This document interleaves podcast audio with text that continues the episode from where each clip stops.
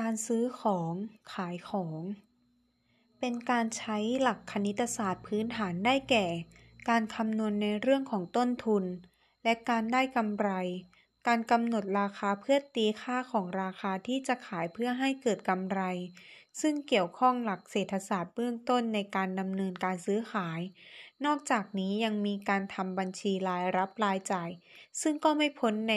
เรื่องของการใช้หลัก คณิตศาสตร์ในการควบคุมการทำงาน การสร้างที่อยู่อาศัย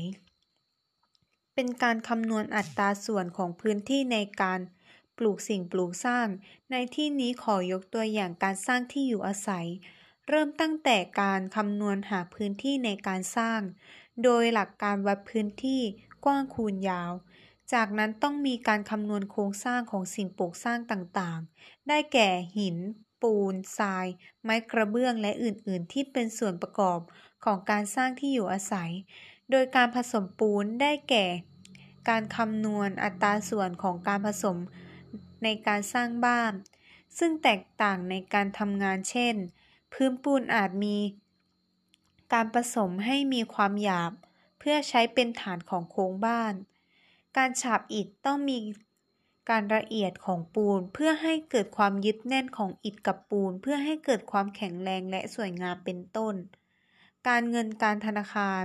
เป็นการออมทรัพย์เพื่อให้เกิดความมั่นคงของชีวิต มีการคำนวณดอกเบี้ย ผลกำไร การปันผล การแลกเปลี่ยนเงินตราเพื่อให้เกิดผลประโยชน์ทางการเงิน โดยมีวิธีจูงใจผู้ฝากในรูปแบบต่างๆ เช่น การออมทรัพย์ กระแสรายวัน ฝากประจำ